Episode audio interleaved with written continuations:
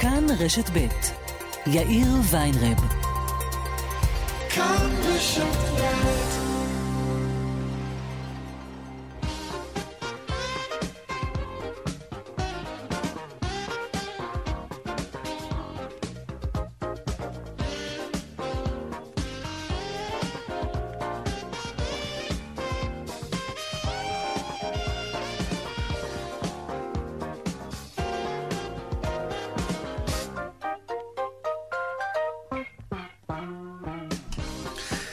ארבע ועוד שש דקות כמעט, כאן צבע הכסף ברשת ב', יום שלישי, שלום רב לכם.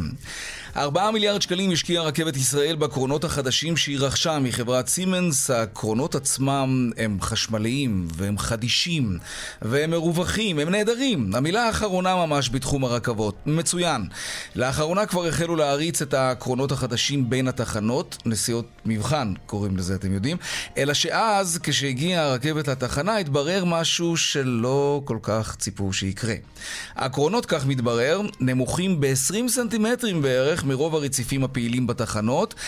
אתם מבינים את המשמעות של זה, נכון? הנוסעים שרוצים לרדת מהרכבת צריכים לטפס מהקרון לרציף, ואלו שרוצים להיכנס צריכים לרדת מדרגה.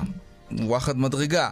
אז עכשיו כבר הקימו ועדת בדיקה, מנסים למצוא פתרון יצירתי לבעיה הזאת, אלא שאתם יודעים, הרכבת כבר יצאה מהתחנה והטעות של 4 מיליארד שקלים נוסעת עליה. יום יום היא נוסעת עליה, והיא לא תרד משם בקרוב. לא היא לא.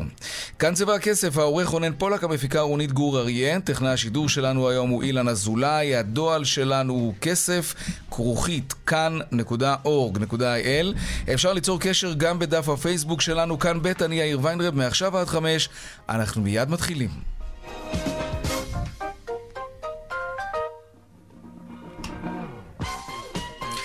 שבע שעות לבקיעת המנדט של נתניהו, דריכות עצומה במערכת הפוליטית, אין ספור תרחישים עפים באוויר, מה יעשה הנשיא?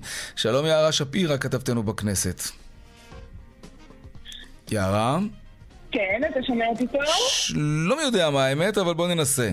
בוא ננסה. תראה, עוד לפני מה יעשה הנשיא, לשאול את השאלה מה יעשו השחקנים הפוליטיים. אז קודם כן. כל, וכשלב ראשון, כאן בכנסת אה, הליכוד עומד להעלות בשעה חמש וחצי להצבעה בוועדה המסדרת, שבה כזכור הליכוד אה, הוא אה, בראשות הוועדה, בגלל שהליכוד מחזיק פה מנדט. רוצים להעלות שורה של חוקים ימניים, אחד מהם הוא החוק לבחירות ישירות. כלומר, זה שיאפשר לצאת מיד עכשיו לבחירות רק לראשות הממשלה. אה, לא ברור מה יעשו רע"מ וימינה בהצבעה הזאת. שתי המפלגות האלה עדיין לא מודיעות איך יצביעו, והמפלגות האלה, רע"מ וימינה, הן שיכריעו. ולכאורה כוננות אה, לגוש מתנגדי נתניהו מפני החשש שהליכוד ינסה להריץ במהירות רבה הליך חקיקה מזורז לבחירות ישירות, אה, בעוד המנדט עדיין לא עבר ויש לליכוד שליטה מסוימת בכנסת. אה, ולכן אה, נמצאים אה, בכנסת רוב חברי גוש מתנגדי נתניהו כדי לנסות לסכל את האפשרות הזאת. עוד יכול להיות שהליכוד רוצה במהלך הזה, בין mm. היתר בחוקים האחרים שהוא מביא הנה להביך את בנט ואת גדעון סער, אלה חוקים ימניים. אם יצביעו בעד, הם עלולים להסתכסך עם שותפיהם משמאל, אם יצביעו נגד, עלולים להיות מובכים כן. לגמרי. אה, עכשיו, טוב, זה הולך להיות מותח. לשאלה שלך, עד אה, אה, שהנשיא יצטרך לקבל הכרעה, יצטרכו בליכוד למשל להחליט האם הם הולכים בסופו של דבר על המהלך של המלצה על נפתלי. בנט, כן. אם יעשו את זה, ישנה בוודאי את השיקולים של הנשיא. יערה שפירא, כתבתנו בכנסת, אנחנו ממשיכים לעקוב כמובן. אם תהיה איזושהי התפתחות דרמטית בשעה הקרובה, את כמובן מוזמנת. הדלת פתוחה. תודה, יערה. כלכלה עכשיו, שכרו הממוצע של עובד במערכת הבריאות הציבורית עומד על כ-24 אלף שקלים, כך עולה מדוח השכר בגופים הציבוריים שפרסם הממונה על השכר באוצר. כמה מרוויחים עובדי הנמלים? מי הם שיאני השכר ומדוע עדיין קיימים פערי שכר בין גברים לנשים באותו התפקיד? נדבר כאן עם הממונה על השכר באוצר, גם ליאל קייזר, כתבתנו לענייני כלכלה, בדיוק נכנסה לאולפן. וגם, מי הן החברות שהכי טוב לעבוד בהן? עוד מעט נהיה עם הדירוג המ... מלא, וזאת עוד שנת קורונה. אז זה בכלל מעניין. מפרקים את החלונות. ביל ומלינדה גייטס הודיעו שהם מתגרשים אחרי 27 שנים. כיצד יחולקו 124 מיליארד הדולרים שצברו בני הזוג ומה יעלה בגורלה של הקרן הפילנטרופית שהם מנהלים? זה הכי חשוב, נדבר על זה. ועוד בהמשך, לא הספקנו אתמול, נשתדל היום, ישנם לא מעט מוצרי מזון על המדפים, במרכולים, בסופרמרקטים, שמועד התפוגה שלהם מתקרב. מדוע לא לאפשר לצרכנים לרכוש את אותם מוצרים בהנחה, במחיר מופחת? לכאורה כולם מרוויחים. אז מדוע דווקא המרכולים מתנגדים לזה? והדיווח משוקי הכספים כרגיל לקראת סוף השעה, אלה הכותרות, כאן צבע הכסף. אנחנו מיד ממשיכים.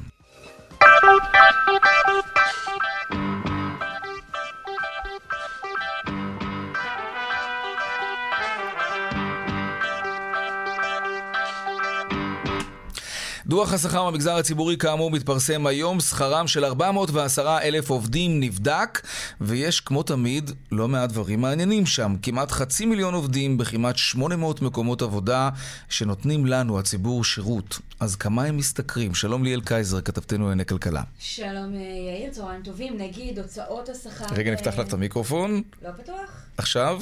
יש? כן? מדהים. אה, נגיד, יאיר, הוצאות השכר במגזר הציבורי הם באמת אה, מיליארדים רבים, עשרות מיליארדים שמדינת ישראל אה, מוציאה אה, מדי שנה.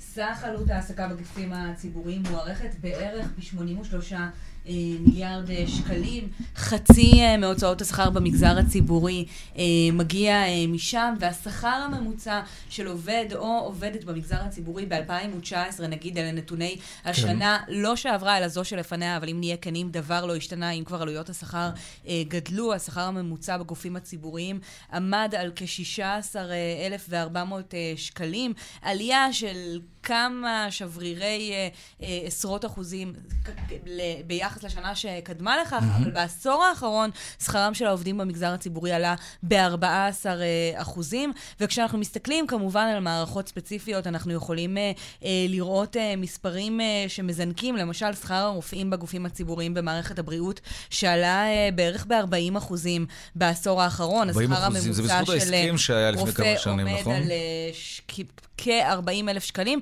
ונגיד, יאיר, אמרת את המילה אה, הסכם, אז המגזר הציבורי בישראל מתנהל כבר תקופה ארוכה מאוד, אה, כמעט שנתיים, בלי הסכם העסקה אה, גורף, כללי, כולל, אה, כזה שנחתם אה, אחת לכמה שנים. זה קרה בגלל שלמדינת ישראל אין תקציב אה, מדינה, אה, ובתקופה האחרונה מתחילות, אה, מתחילים להישמע אה, קולות כאלה, רחש בחש, שמדברים בכל זאת על גיבוש הסכמי העסקה חדשים, למשל אה, במערכת הבריאות. לצורך העניין, אה, ראינו...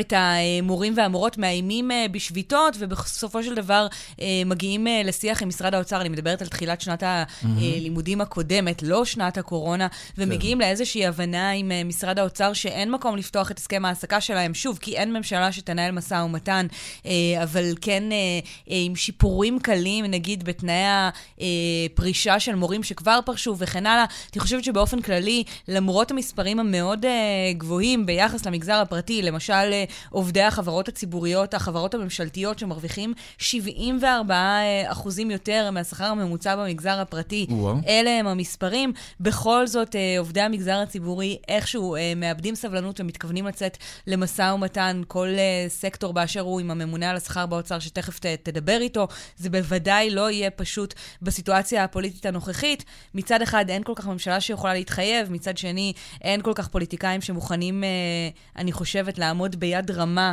אל מול אה, עובדי המגזר הציבורי ולבקש מהם אה, להדק את החגורה. שמענו את שר האוצר בתחילת משבר הקורונה. כן, מדבר כן, על קיצוצים במגזר הציבורי. האחוריות, כן. אה, ההסתדרות עמדה על הרגליים האחוריות, ונגיד ביושר, ההסתדרות אמרה... הייתי מוכנה אולי לנהל אה, איזשהו שיח על הפחתת התנאים והזכויות במגזר הציבורי, אם זה היה חלק מתוכנית כוללת שנועדה לחלץ את ישראל אה, ממשבר, יחד עם צעדים אה, נוספים. הטענה הייתה שלא סביר שרק עובדי המגזר הציבורי ישלמו. כרגע אנחנו לא רואים שיש ממשלה שבשלה לעשות צעדים מהסוג הזה. ליאל קייזר, כתבתנו לענייני כלכלה, תודה רבה. תודה, יאיר. שלום קובי בר נתן, הממונה על השכר באוצר. שלום גם לך, יאיר. בוא נתחיל קודם כל עם הסיפה של ליאל קייזר. יש עדיין דיבורים על אילו שהם שינויים בתנאי העסקה ברמות השכר במגזר הציבורי בעקבות משבר קורונה? אה, קודם כל, כל הזמן יש שיח על הדבר הזה. המשבר הזה לימד אותנו שכמו שבתקופתו המגזר הציבורי היה צריך להתאים את עצמו, להיות יותר רלוונטי, יותר, יותר גמיש, mm-hmm. יותר עם פנים לאזרח, יותר טכנולוגי, והצלחנו לעשות את זה, אז אין ספק שהרצון הוא שגם אחרי זה, אנחנו עכשיו עוד חושבים מה קורה אחרי הקורונה, בהחלט זה משהו שאנחנו חושבים שהוא צריך uh, להמשיך גם אחר כך. Mm, אוקיי. טוב, אולי נחזור לעניין הזה אחר כך. אמירה כללית שלך על דוח השכר, כשאתה מסתכל על המספרים, אתה חושב שעובדי המגזר הציבורי משתכרים טוב, אה, נמוך מדי, גבוה מדי? מהי דעתך? צריך להסתכל על זה לפי סקטורים. אה, יותר נכון להסתכל לפי נגיד מערכת הבריאות, מערכת החברות הממשלתיות. אז מה שאני רואה, באמת אני רואה את המגמות, שהמגמה ממשיכה, שהשכר אה, ממשיך לעלות אפילו בקצב אה, גבוה מזה של המגזר הפרטי. אתה אומר את זה לחיוב או לשלילה? אה, אני אומר את זה כעובדה. אוקיי. עכשיו, עכשיו צריך לבוא, וזה התפקיד שלי, לבוא ולראות באמת באיזה מהמקומות עליית השכר הזו יותר מוצדקת. כלומר, האם זה במקום של מקצועות טכנולוגיים, מקצועות הנדס, של מהנדסים, שיש מאבק וחוסר כזה גם במגזר הפרטי, או מקומות אחרים שאולי זה פחות מוצדק. אז בחלק מהדברים אנחנו יכולים ממש להגיד את הדברים איפה האלה. איפה למשל? תתן לי סקטור שאתה חושב שהמשכורות שם לא הולמות את, את, ה, את מה שהעובדים האלה נותנים. מבחינה ציבורית, הרי כולנו משרתי ציבור, צריך לומר. מדובר בעובדים שהם משרתי ציבור. בוודאי. אני כן יכול, אני כן יכול לציין, לדעתי, את uh, מערכת הבריאות, שזה בעיקר רופאים ואחיות. ש... השכר, ששם השכר עלה בצורה יפה מאוד. ב... 40 אחוז בעשר שנים, כן. אנחנו, נכון, נכון, אנחנו עושים סקירה, עשינו השנה סקירה של עשור אחורה כדי לזהות את המגמות ולהיערך אה, לאיפה אנחנו רוצים לקחת. אנחנו רואים את העלייה הזאת, העלייה הזאת נבעה בין היתר באמת בהסכמים אה, יוצא דופן לכל מה שאנחנו מכירים גם במגזר הציבורי. אה, זה כן הצליח לגרום לגיוס, בטח, ב, אה, אה, אמרתי, גם אצל האחיות וגם אצל הרופאים, צריך לשמר יותר ויותר רופאים במערכת הציבורית. היה צורך אה, חשוב מאוד להעביר רופאים, להעביר אותם למקצועות במצוקה, לפריפריה, והדברים האלה הצליחו. ולכן אני חושב שדווקא בדברים האלה המצב הוא טוב סך הכל, ומגמה חיובית. אתה יודע מה, אז בוא נדבר רגע על הנמלים. אנחנו מדברים כאן הרבה בצבע הכסף על המצב שם, מה שקורה בחודשים האחרונים, פקקי עגינה מטורפים. הנמלים לא מתפקדים בתקופה הזאת, ובכל זאת שוב אנחנו רואים את רמות השכר שם. שכר ממוצע בנמלים של 33 אלף שקלים בחודש, ברוטו. Uh, השכר שלו לא מפסיק להתנפח. אתם בעצמכם כותבים שהוא זינק ב-24% בעשר השנים האחרונות. אבל אולי העליהום הזה הוא, הוא סתם קטנוני. מה, אתה חושב כממונה על השכר, על רמות השכר בנמלים? אז אני פחות את, את, אה, אנסה פחות להתלהם, אלא להסתכל לגופו של עניין. אין ספק שרמות השכר בנמלים אה, מעוררות בכולנו חוסר נוחות. צריך להגיד שכן מדובר שם, יש דור א' ודור ב' ויש פערים גדולים. כלומר, הדורות הבאים, השכר הוא יותר נמוך, ואנחנו עדיין רואים את השכר הבאמת גבוה של הדורות הוותיקים, עם השכר הגבוה, עם הדרגות הגבוהות. Mm-hmm. צריך להגיד שרק לפני מספר שעות נחתם uh, בנמלים, ההסתדרות ואיתנו, כמובן, uh, הסכמים, סיום הסכמי uh, הרפורמה, כולל הסכמי ההתייעלות, שאנחנו כבר רואים את ההשפעה, אמנם לא בדוח הנוכחי, כי זה דברים שממש קרו עכשיו, אנחנו נראה את זה, אני מאמין, בדוחות הבאים. ובסופו של דבר גם מה שעשינו, עשינו, אה, אה, אה, ערכנו, חתמנו הסכמים שהכינו את הרפורמה שמגיעה עם הקמת שני הנמלים שבשנה הקרובה כבר ייכנסו לפעולה, גם לתחרות יותר גבוהה, וגם בסוף להכניס את, ה, את כל הנושא הזה לפרופורציה, כדי שבסוף אנחנו, התושבים, mm-hmm. נהנה באמת מנמלים תחרותיים יותר. כן. טוב, בואו נדבר קצת על מגדר, נשים במגזר הציבורי. על פי הדוח, אה, נשים הן בעצם הרוב. 64% מהעובדים הן בעצם עובדות. אבל פחות מ-30% מהם, מהעובדים, הן בכירות ו- ומקבלות שכר של, של בכירים, שכר גבוה. זאת אפליה אה, או שזה משהו אחר? למה? הן הרוב ומעט מאוד מהן משתכרות שכר בכירים ונמצאים בתפקידים בכירים. קודם כל אני שמח שאתה מעלה את הנקודה, כי גם אנחנו, אה, לפחות בדוח הזה, אפילו שבכל הדוחות אנחנו עושים את זה, שמנו דגש על הנקודה, כי מבחינתנו זה באמת אה, כשל, זה כשל שוק, זה לא, אי אפשר למצות טוב את כוח העבודה, מעבר לאפליה שאנחנו באי השוויון שקיים.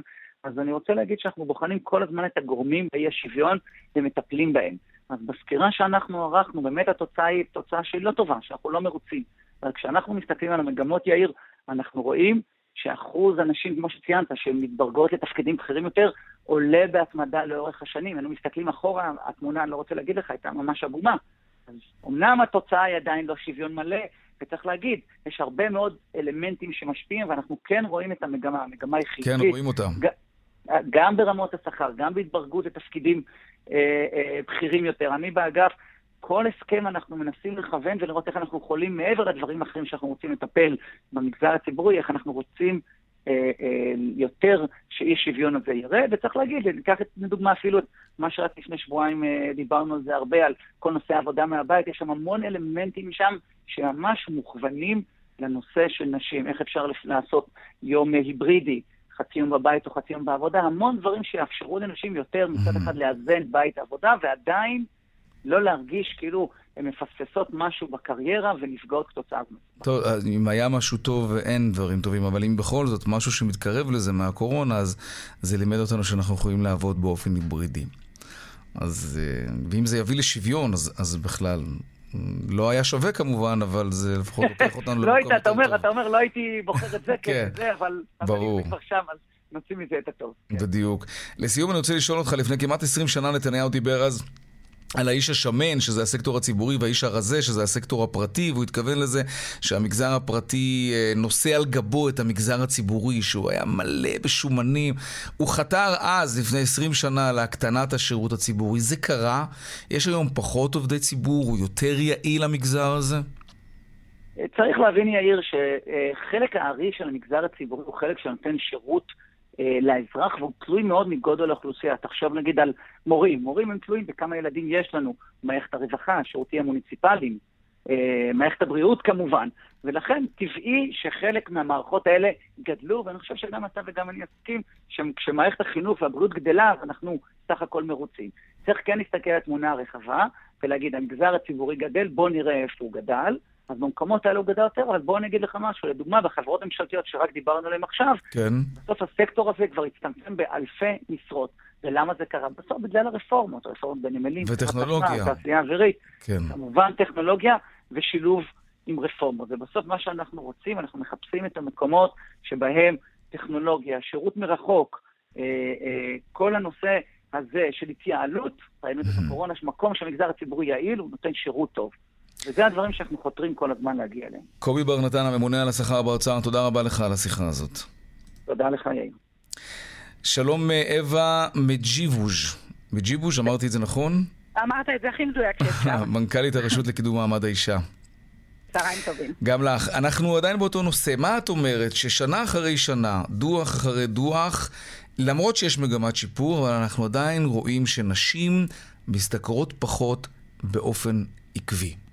אז קודם כל, אני רוצה באמת לברך את קובי, ש, אה, שהוא עומד בתפקיד כל כך בכיר, וכן שם דגש בדוחות על העניין של האי שוויון מגדרי, אבל אני כן נכון. כן חייבת לצמצם קצת את ההתלהבות בעניין של השיפור, כי אם אנחנו קוראים ל-2% בשנה שיפור, אז, אה, אז אני לא כל כך הייתי קוראת לזה שיפור, לא? אני חייבת להגיד. אני לא, נכון, אה, תאורטית, אה, אמפירית זה 2% יותר, אבל כשנקודת המוצא היא כל כך כל כך נמוכה, וכאשר 63 אחוז, 64 אחוז מהעובדים בשירות הציבורי הם נשים.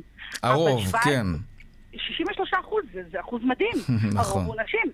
אבל כשיש לך 17 אחוז סמנכ"לים, או סמנכ"ליות בעצם, מתוך סך הכל הסמנכ"לים בשירות המדינה, או כשיש לך מתוך כמעט כ-90 חברות ממשלתיות, מנכ"לית אחת. מנכ"לית אחת מכל החברות מנכלית הממשלתיות. מנכ"לית אחת מכל החברות הממשלתיות.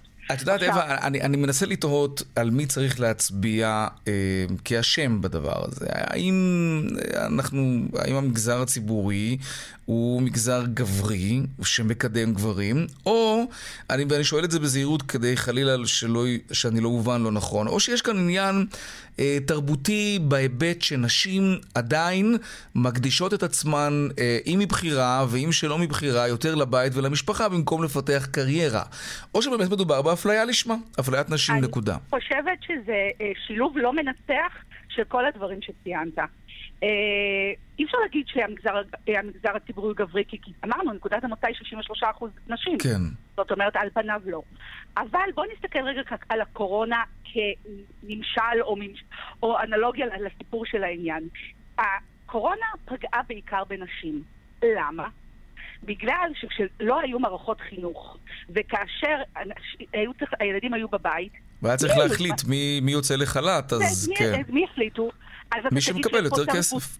לא. אז יש כאלה שיבואו ויגידו, מי שמקבל יותר כסף. אז אתה אומר, אוקיי, נניח עושה שכל, אבל מקבע את המצב שנשים ירוויחו פחות. נכון. אבל יש פה גם היבט תרבותי.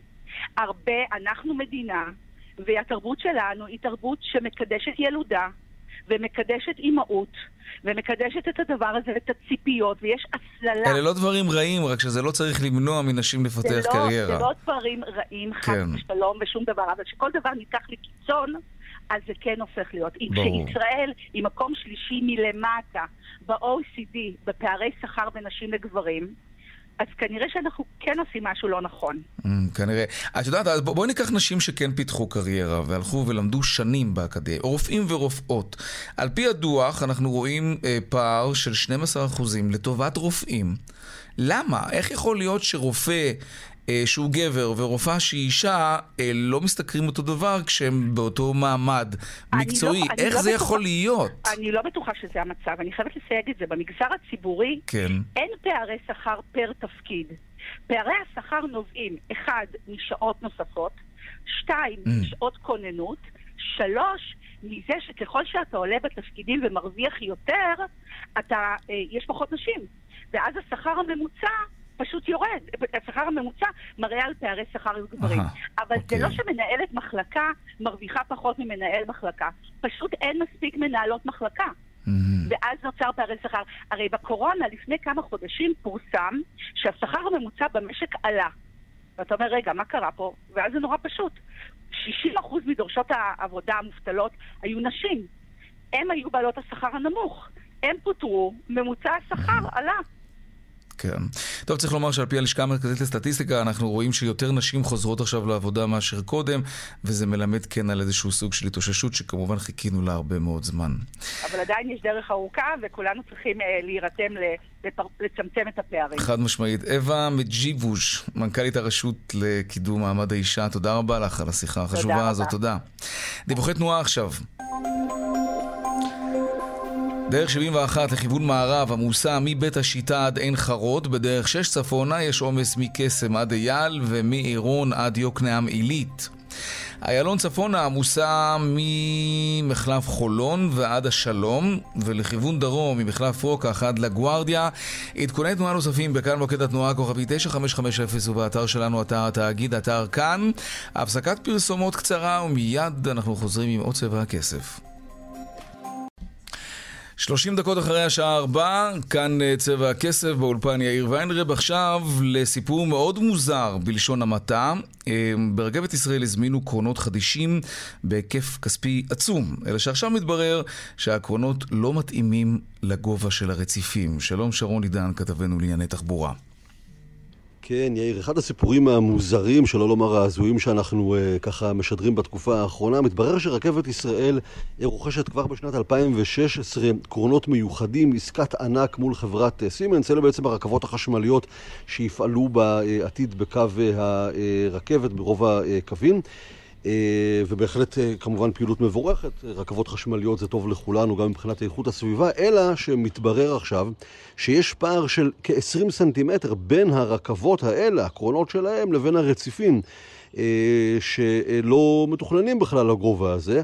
הדבר הזה הוא כמובן מטריד מאוד, יש נאמר סוג של... ויכוח על היקף הסכומים, ברכבת במכתב שהוציא עופר מלכה, מלכה, המנכ"ל של משרד התחבורה לרכבת ישראל, הוא מדבר על מאות מיליונים, יש uh, מספרים אפילו גבוהים יותר, שמדברים על יותר משלושה מיליארד שקלים, כנראה שזה כל היקף העסקה. מה שבטוח הוא שבשורה התחתונה אין התאמה בין הגובה של הרכבות לגובה של הרציפים האלה. זה כמובן ידרוש התאמות משמעותיות, הן ברכבות והן ברציפים, הרבה מאוד כסף נוסף, אבל עופר כן. מלכה, מנכ"ל משרד התחבורה, פונה להנהלת הרכבת ב... פנייה דחופה, ואומר שהשרה מירי רגב הסמיכה אותו לבדוק בדחיפות את הנושא, תוך שבועיים כבר אה, להוציא מסקנות מהאירוע הזה. המכתב מגיע כבר אתמול להנהלת רכבת ישראל, שתצטרך כמובן אה, לשקוד ולהבין מה קרה שם ב-2016, שבעצם עסקה כזאת מאושרת, מבלי שבכלל נתנו את הדעת על השינויים המתחייבים אה, לכל הפחות, שכבר היו אמורים כמובן להיערך מזמן ברציפים. העקרונות האלה אמורים להיכנס לפעילות כבר בעוד ארבעה חודשים, mm-hmm. בספטמבר, בחלק מהקווים. אכן סיפור מוזר, יאיר, לשון המעטה.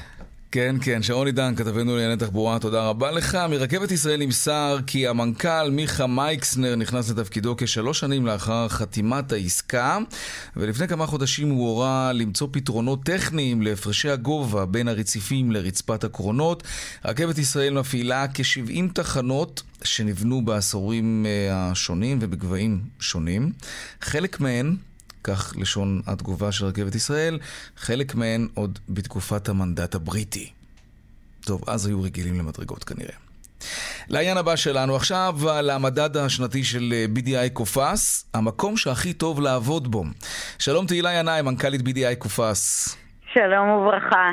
נתחיל בדירוג, ככה על קצה המזלג. אז מייקרוסופט שומרת על המקום הראשון, זה יפה. אה, ביטוח ישיר במקום השני, הצליחה לעקוף את התעשייה האווירית, זה לא דבר של מה בכך, נכון? אה, תשמע, קודם כל, אה, כל, כל אחד ממאה המקומות כן. ברשימה הוא מאוד מכובד. כי אנחנו מדברים כמובן על מאות ואלפי חברות במשק, אז אם הצליחו מאה להתברג, mm-hmm. כל אחד מכובד לו. לא. אה, ואתה יודע, כל אה, שנה כשאנחנו חושפים את הדירוג, אז יש אה, התרגשות גדולה של החברות. בטח גם התרגזות גדולה, לא? של כאלה ש... ולא מעט. כן, אתם מקבלים תגובות כאלה, של למה אנחנו פה ולמה אנחנו שם?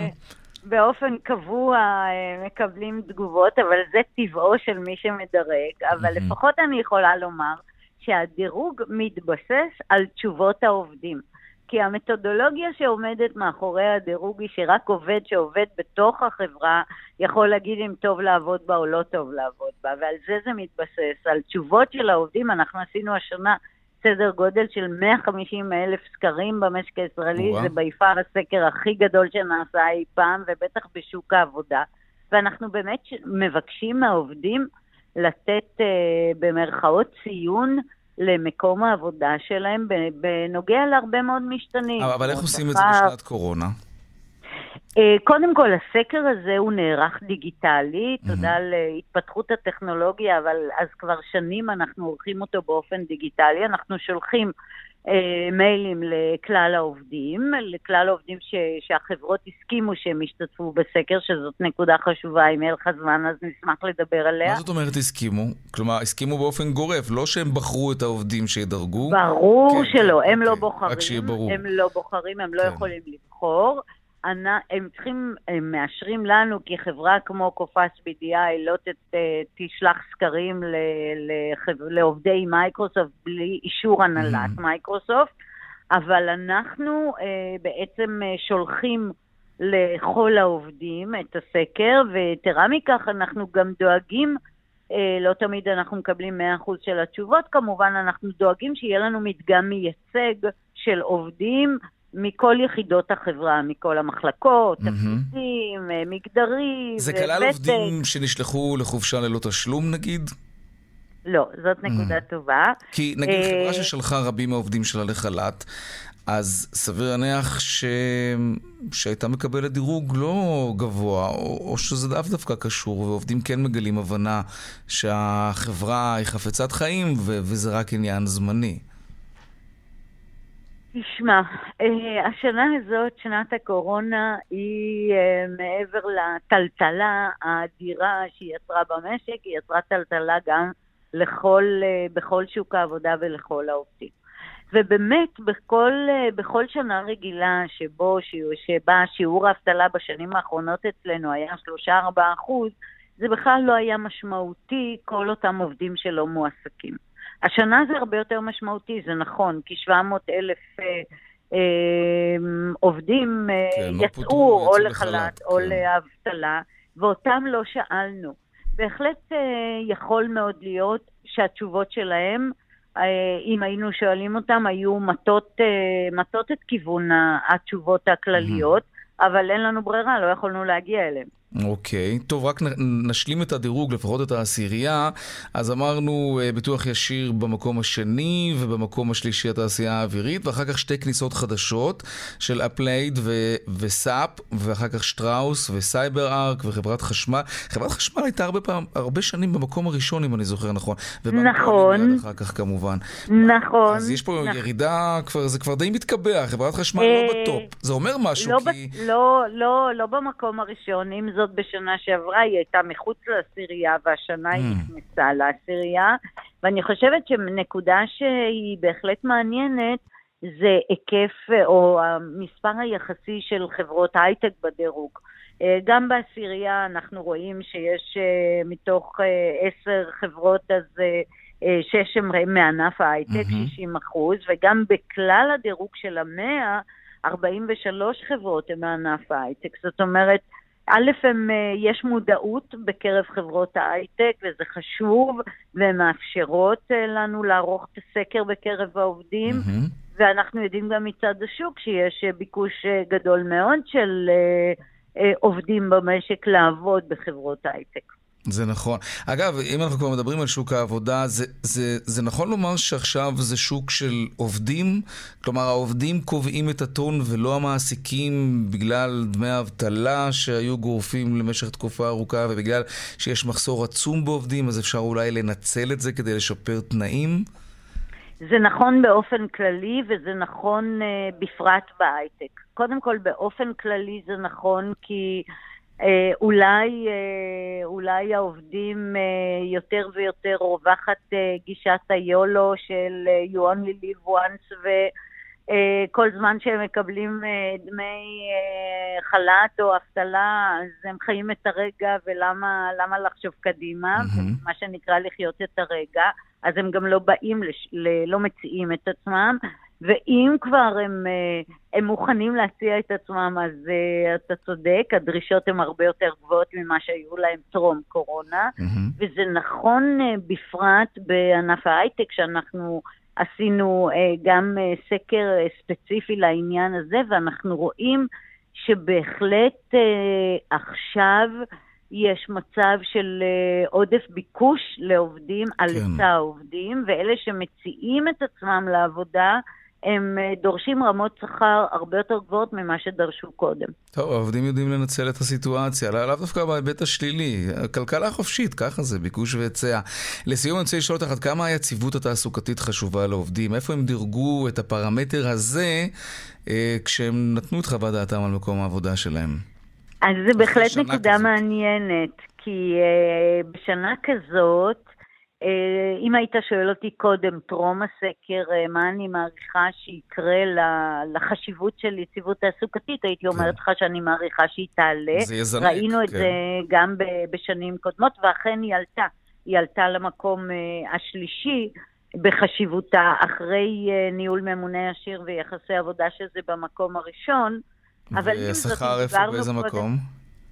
שכר הוא במקום רביעי, אבל אם דיברנו מדהים. על הייטק, כן. אז בקרב עובדי ההייטק, השכר במקום השני, ויציבות תעסוקתית היא במקום השישי. השישי. שישי בקרב עובדי ההייטק, כן, במקום השישי. תהילה ינאי, מנכ"לית BDI קופס, תודה רבה לך. תודה רבה. להתראות, ערב טוב. להתראות, ערב טוב. דמיינו לעצמכם שאתם הולכים למרכול, לסופרמרקט, ניגשים למוצרי חלב, ואתם רואים שם אה, קרטון חלב במחיר מסוים, ולידו את אותו קרטון בדיוק, אבל במחיר אחר, מופחת, זול יותר. למה? כי אחד הקרטונים אה, מכיל חלב שפג תוקפו בעוד שלושה ימים, והוא הזול יותר, וקרטון אחר יפוג תוקפו בעוד עשרה ימים, אז הוא יקר יותר. נשמע לכם הגיוני? כן, יש מצב, קוראים לזה תמחור דינמי. אין לנו את זה. השאלה היא למה. שלום מיכל ביטרמן, מייסדת ומנכ"לית אה, ארגון The Natural Step ישראל, שלום לך. שלום יאיר. בטוח יש סיבה לזה שזה לא קרה עד היום, אה, שלא היה תמחור דינמי כזה לפי חיי מדף. ספרי לנו למה אין דבר כזה כאן. יש היום כשל שוק במדינת ישראל, אה, ששולטים על הכשל הזה הסופרים ויצרניות המזון, שכרגע משליכים מזון בכמויות אדירות ולמעשה מונעים מאיתנו את התמחור הדינמי ולהגיע למזון אה, במחיר אה, מוזל יותר.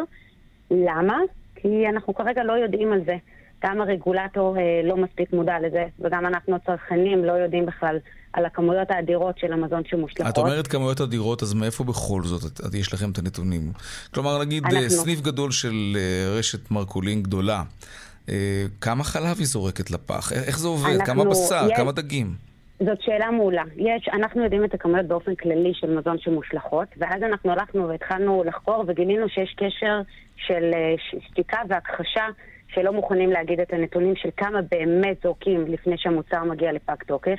והתחלנו לחקור את זה באמצעים אחרים, אה, שיחות אוף דה רקורד, אנשים mm. שעבדו בעבר אצל יצרניות וסופרים, וגם קהילות שלמות שהולכות לסופרים ומחפשות את המזון הזה, וגילינו שמדובר בהיקפים מאוד מאוד גדולים של מיליוני uh, שקלים בשנה עבור uh, כל אחת מהיצרניות הגדולות שנזרקים לפח. כן.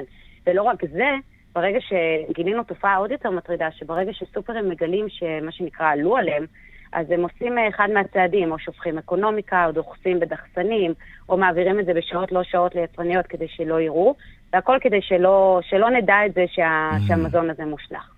תגידי, איפה הבעיה? למה כן. זה קורה באמת? מה, יכול להיות שבמרכולים מתעצלים, נגיד, לתמחר עם האקדח אה, מחירים הזה כל יומיים שלושה? כי זה, זה, זה, זאת באמת אופרציה, אין מה לומר, אבל מצד שני זה עדיף מאשר לזרוק אוכל טרי, זה ברור. אז אני אגיד לך שני דברים. א', היום זה כביכול אופרציה.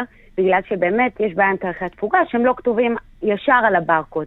אבל יש כבר המון המון זמן כל מיני טכנולוגיות ברמה של מדבקות, נכון. ברמה של אה, כן, כל כן, מיני נכון. אה, טכנולוגיות שנכנסות למערכות, שהופכות את זה מאוד מאוד פשוט, ולכל הסופרים בארץ שבאנו והצענו את זה, הם עדיין סירבו, למרות שזה פשוט, ולמרות שהם ראו מחו"ל אה, שזה עולה אה, הרבה פחות אה, כסף, והם בסופו של דבר גם מחזירים לעצמם כסף. כמה זה יכול להוזיל? הם לא צריכים להשקיע.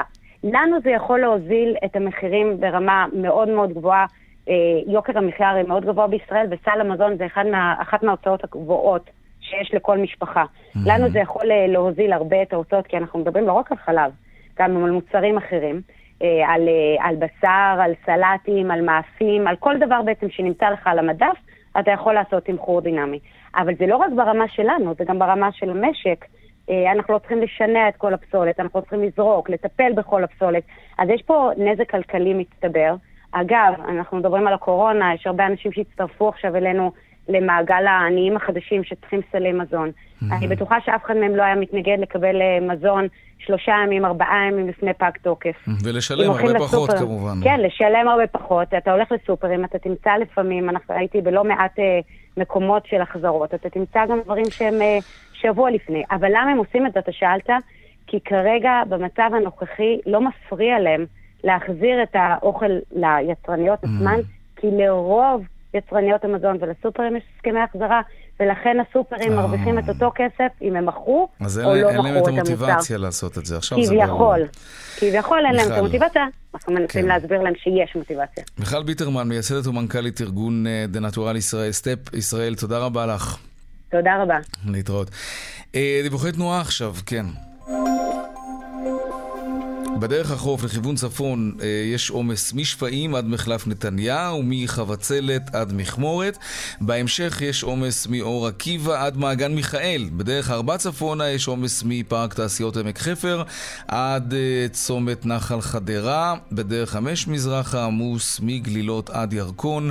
עדכוני תנועה נוספים בכאן מוקד התנועה כוכבית 9550 ובאתר שלנו אתר התאגיד אתר כאן. הפסקת פרסומות קצרה ומיד נחזור לדבר על הגירושים של הזוג גייטס. עשר וחצי דקות לפני השעה חמש, אה, לפעמים חלונות נפרדים. כן, ביל גייטס ורעייתו מלינדה הודיעו שהם מתגרשים אחרי 27 שנות נישואים.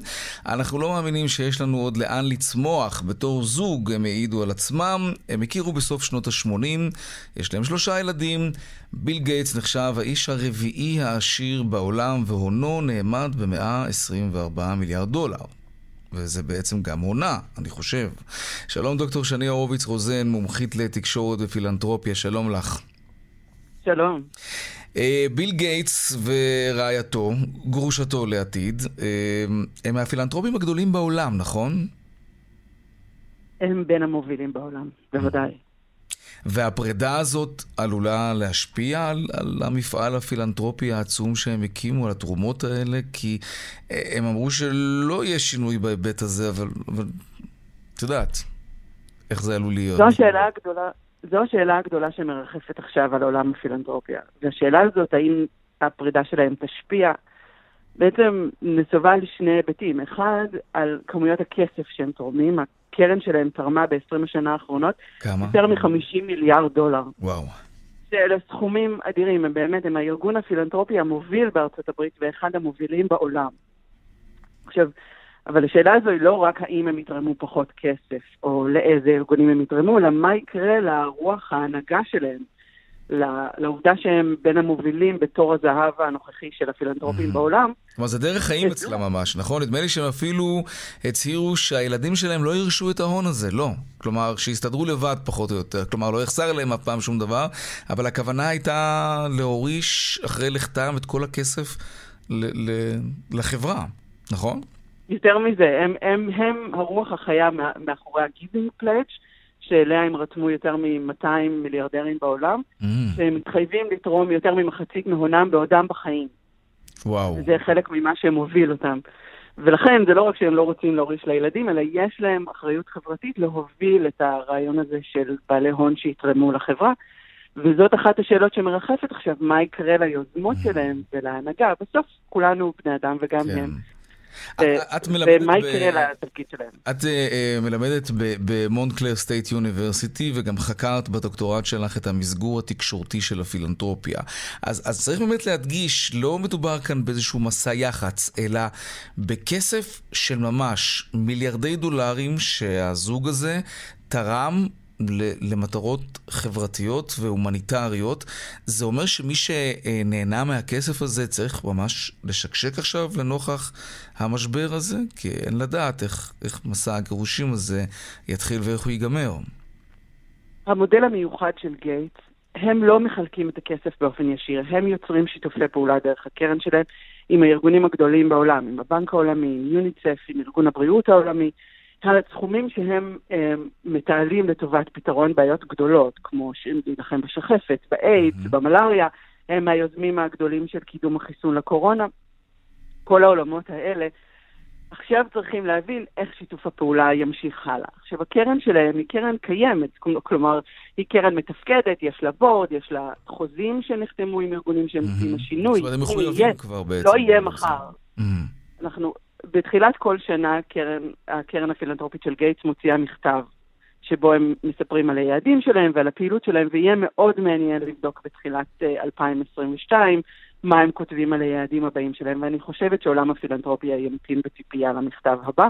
לא סתם ציפייה, מתח גדול מאוד אפילו, אבל, אבל כמו שאמרנו ופרגנו להם, צריך לומר, זו דרך חיים אצלם, אז סביר להניח שהם לא ירצו לפגוע במפעל הזה בלי קשר למה שקורה ביניהם. אפשר לראות גם את זה באופן חיובי. יכול להיות שהפרידה ביניהם תאפשר לכל אחד מהם גם לתרום עוד באופן אישי ולחלוק מההון שלהם בעוד תחומים שהם רוצים לקדם. זה מה שעשתה למשל מקנזי בזוס, גרושתו, אה, מקנזי סקוט, גרושתו של בזוס, mm-hmm. שהקימה קרן פילנטרופית, אה, הקימה ארגון פילנטרופי משל עצמה ותורמת מיליארדים אחרי הגירושין. יהיה מאוד מעניין לראות לאן כל אחד מהם ייקח את, ה, את הדבר הזה. אני לא חושבת שצריך לשקשק מהיום של אחרי, אבל יהיה מעניין מאוד לראות. וגם בהיבט של המנהיגות שלהם, לאן עוד תורמים ילכו אה, בדרך שלהם. ברור. דוקטור שני הורוביץ רוזן, מומחית לתקשורת ופילנטרופיה, תודה רבה לך על השיחה הזאת. תודה רבה לך. תודה. להתראות. אה, עכשיו לעדכון משוקי הכספים. 200, take them.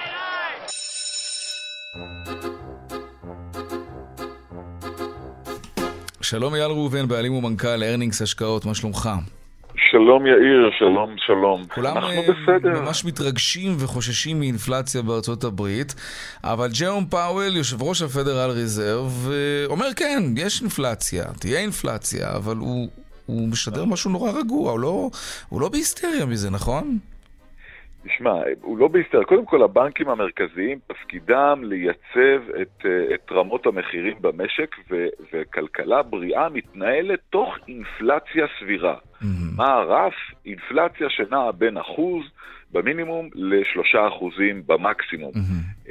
דיפלציה, או כל הזמן ירידת מחירים, זה מראה על שוק חלש ברמת הביקושים והפעילות העסקית.